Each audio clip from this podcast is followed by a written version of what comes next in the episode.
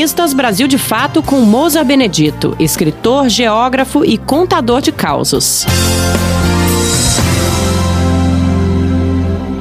Mineiro tinha fama de gostar de viajar de trem. E eu, como mineiro, confirmava isso, gostava muito.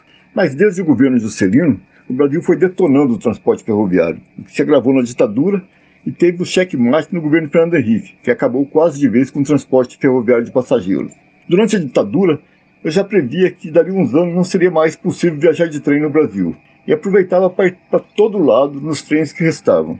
Uma vez, de férias, estudei os ramais que ainda funcionavam e vi que seria possível ir de São Paulo até Uruguaiana, na fronteira com a Argentina, sem pôr os pés no ônibus, e de lá seguir para Buenos Aires. Eu não conhecia o Sul, tinha um certo preconceito, achava que Sul significava lugar em que tudo era certinho demais, e meu gosto é por coisas menos certinhas. Minha região preferida para viagens, inclusive de trem, era o Nordeste. Pois bem, fui esperando encontrar tudo muito organizado, nada de abacalhação.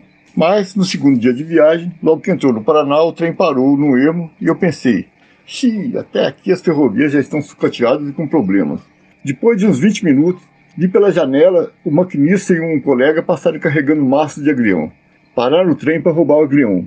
Então eu pensei: o sul não é tão sul assim, tem essas coisas também mas imaginei que era porque ainda não tinha chegado no sul de verdade. Aí, em Santa Catarina, um casal de idosos, gordos e risonhos, fumava charuto e bebia cerveja dando risadas.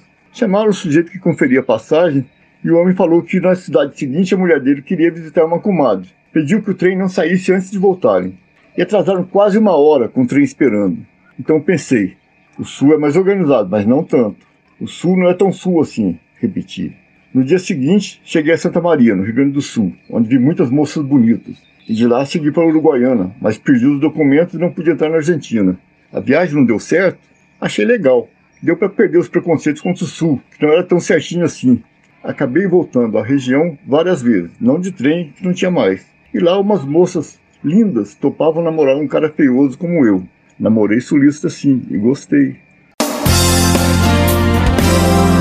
Você ouviu o escritor Mousa Benedito, geógrafo e contador de causos.